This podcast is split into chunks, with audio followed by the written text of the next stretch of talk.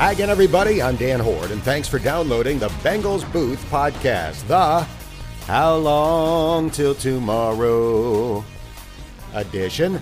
And thank you, Bengals fan John Legend, for the song as we get set for Super Bowl 56 between the Bengals and Rams. Coming up, my conversation with Bengals president Mike Brown on the impact of Joe Burrow, the excitement level of Bengals fans, and the possibility of hoisting the Lombardi Trophy. Then, we'll spend a few minutes with the great Kevin Harlan, who will broadcast the Super Bowl on radio for the 12th consecutive year for Westwood One. The Bengals Booth podcast is presented by Ultimate Bengals, the free to play next level fantasy football game. Download it now from the App Store and Google Play. And by On Location, the official hospitality partner of the NFL. Visit onlocationexp.com for exclusive access to the biggest events in the NFL, including the Super Bowl. Here's a quick reminder that you can have the latest edition of this podcast delivered right to your phone, tablet, or computer by subscribing wherever you get your podcasts. It's the greatest thing since kids dressing like Joe Burrow. I can't get enough of the pictures on social media of little kids, in some cases infants, wearing rose colored Cartier knockoff sunglasses or black turtlenecks with homemade JB9 fake diamond necklaces. Chad Johnson helped make Cincinnati cool in the early 2000s, and Joey Franchise has certainly done it again. He has the effortless cool of Joe Namath. But let's hope he doesn't do any ads for pantyhose. Look it up, kids.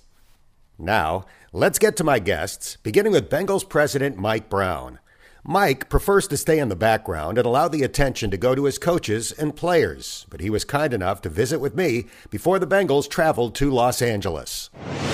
Mike, football has been your life, personally and professionally. Can you articulate what this Super Bowl trip means to you? Well, it's very satisfying. Uh, our team came together, and uh, we've had a string of amazingly close games. They were exciting uh, we prevailed in uh, four of them really to get to this point. Twice against Kansas City, the first one here, and we had to win that one to win the division and get into the playoffs. I'm just uh, as pleased as it's possible to be. If you're in my position, this is what your goal is in life, and here we are. Uh, we have a chance to win the big one and that would be great if we could pull it off. But it's an exciting time for me and for all the people here with the Bengals. At what point did you think that this team could be a contender? Well, jo- Joe Burrow makes you think you can win any game that you go into, and we have uh, amazing uh, wideouts. Uh, we've got three guys that are just tremendous that gives us a, a live offense. These days in the NFL, the goal is to score 30 points or more. That's what you need to win. Uh, it can you can even lose at that figure, but uh, if you can get there uh, with enough defense to go with it, uh, you'll uh, prevail and uh, we didn't always get there. We didn't always prevail, but as we went along, our confidence built because you could see we could play with anybody. And then we got to the point where we were winning these close games, and here we are. Uh, we'll see what happens next. But this is a good group of players, a good group of people, and I uh, uh look forward to see to, uh, what what uh, happens out in L.A. Mike, when your father's Cleveland Browns were winning championships, his quarterback was Otto Graham, the Tom Brady of his era, winning seven championships. Does Joe Burrow remind you of Otto Graham in any way? They uh, compete. Uh, they just uh, perform best when the pressure is greatest. And I remember having utter confidence in Otto Graham that somehow, some way, uh, he would get us where we needed to go, and the same is true with uh, Joe.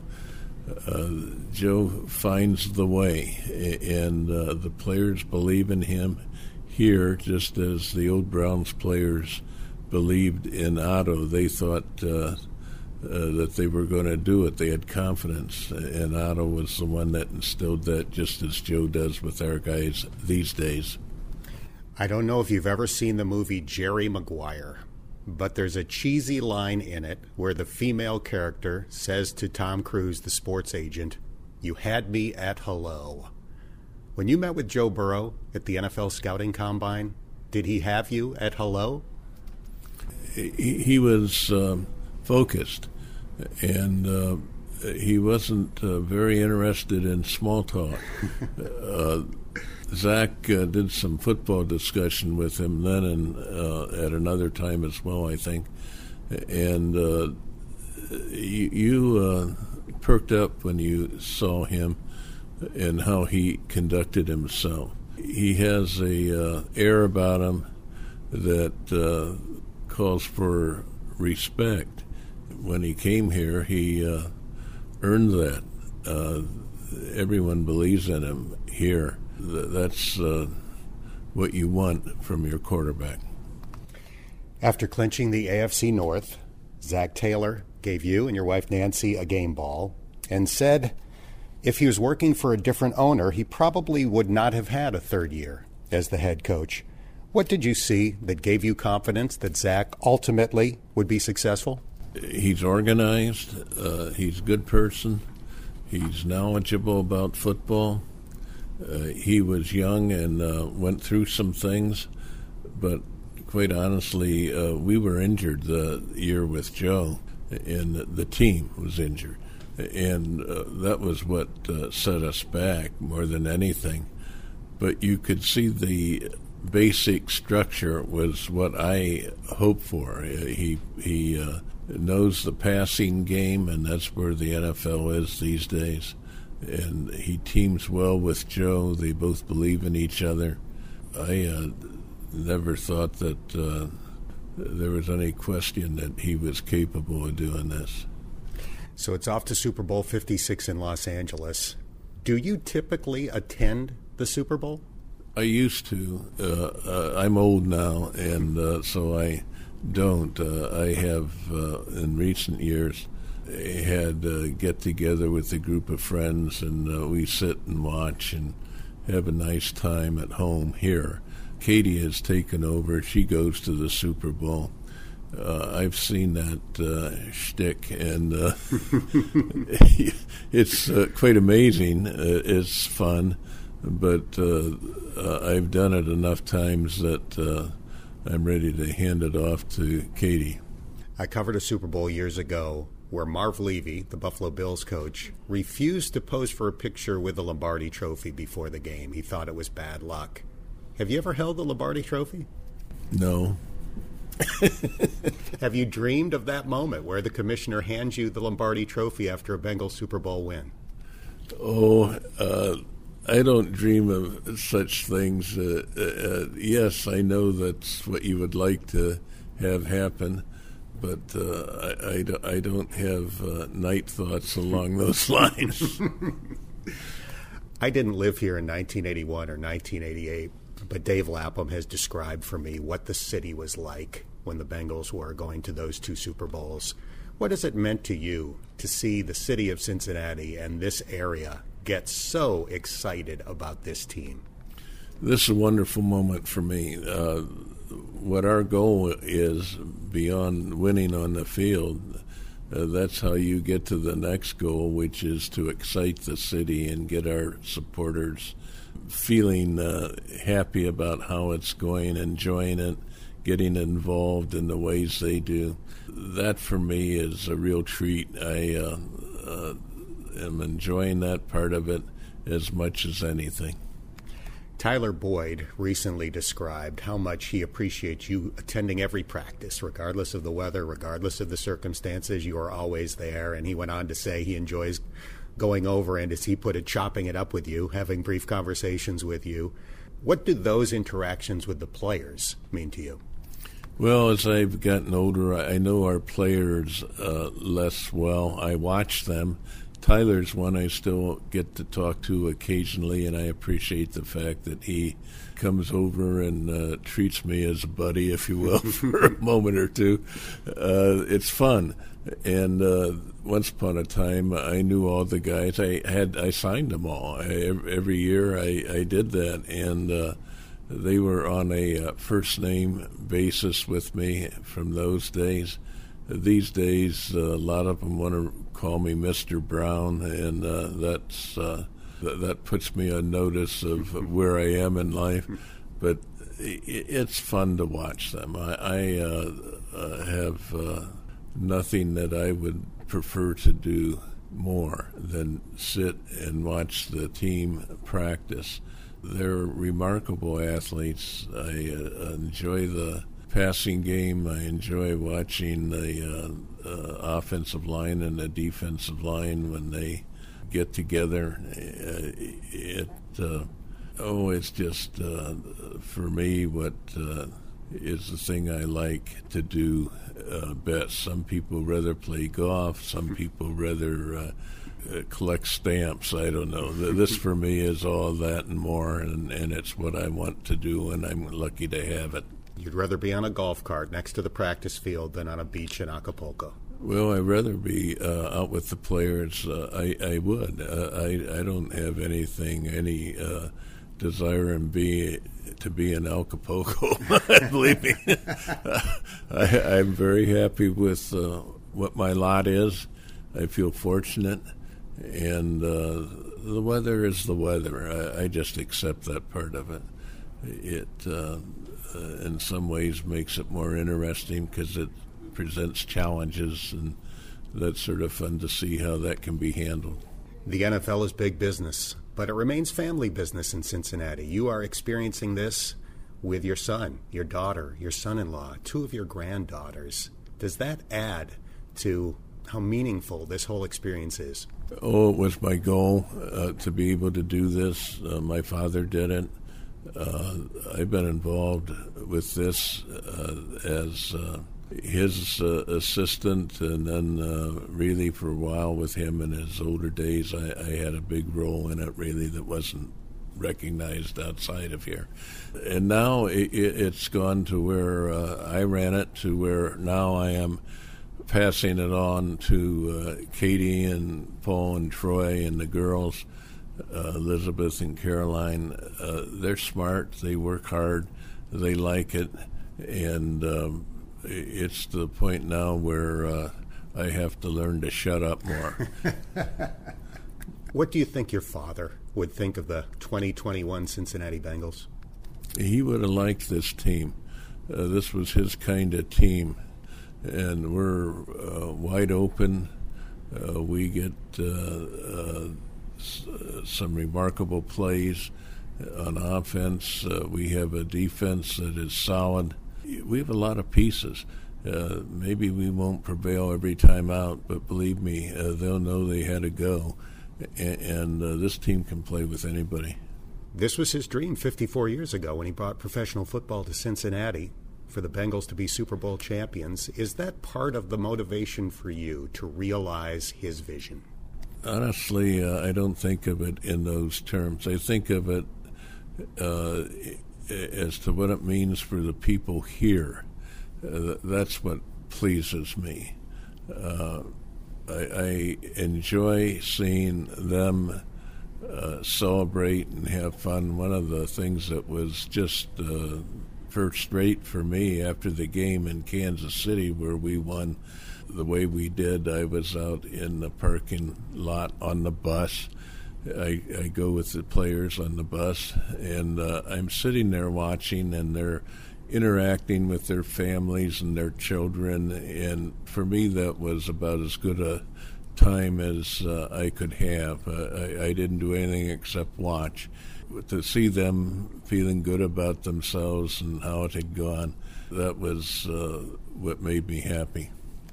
Well, I share your happiness over the excitement of Bengals fans, but I'm really happy for you, and I truly hope that we all get to see you holding that Lombardi trophy after a Bengals Super Bowl win over the Rams. Thank you so much for your time. Congratulations on this great season.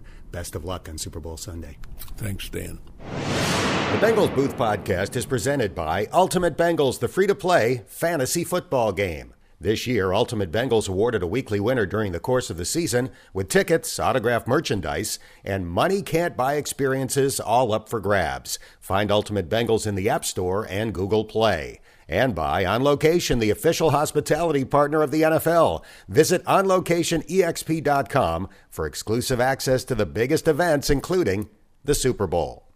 My sportscasting hero was a guy named Van Miller. He was the voice of the Buffalo Bills for more than 40 years, and in 2004 became the first local play by play announcer to be honored by the Pro Football Hall of Fame. I've always considered Van to be the greatest football announcer on the radio of all time, but now I think two people share that title Van Miller and Kevin Harlan. Harlan will call the Super Bowl on the radio for Westwood One for the 12th consecutive year and he joined Dave Lapham and me for a few minutes on Friday's Bengals Pep Rally Show. Dan, Dave, good to be on with you guys. How fun is this? Uh, this is terrific for your city and for the team and for you two guys in particular, who I know and respect so much. I'm so happy for you. And uh, the weather's great. I think Sunday is going to be a great day as well. And I'm anxious to watch that one unfold. So, Kevin, you had the Bengals multiple times during the season. How surprised are you that they're in Super Bowl 56?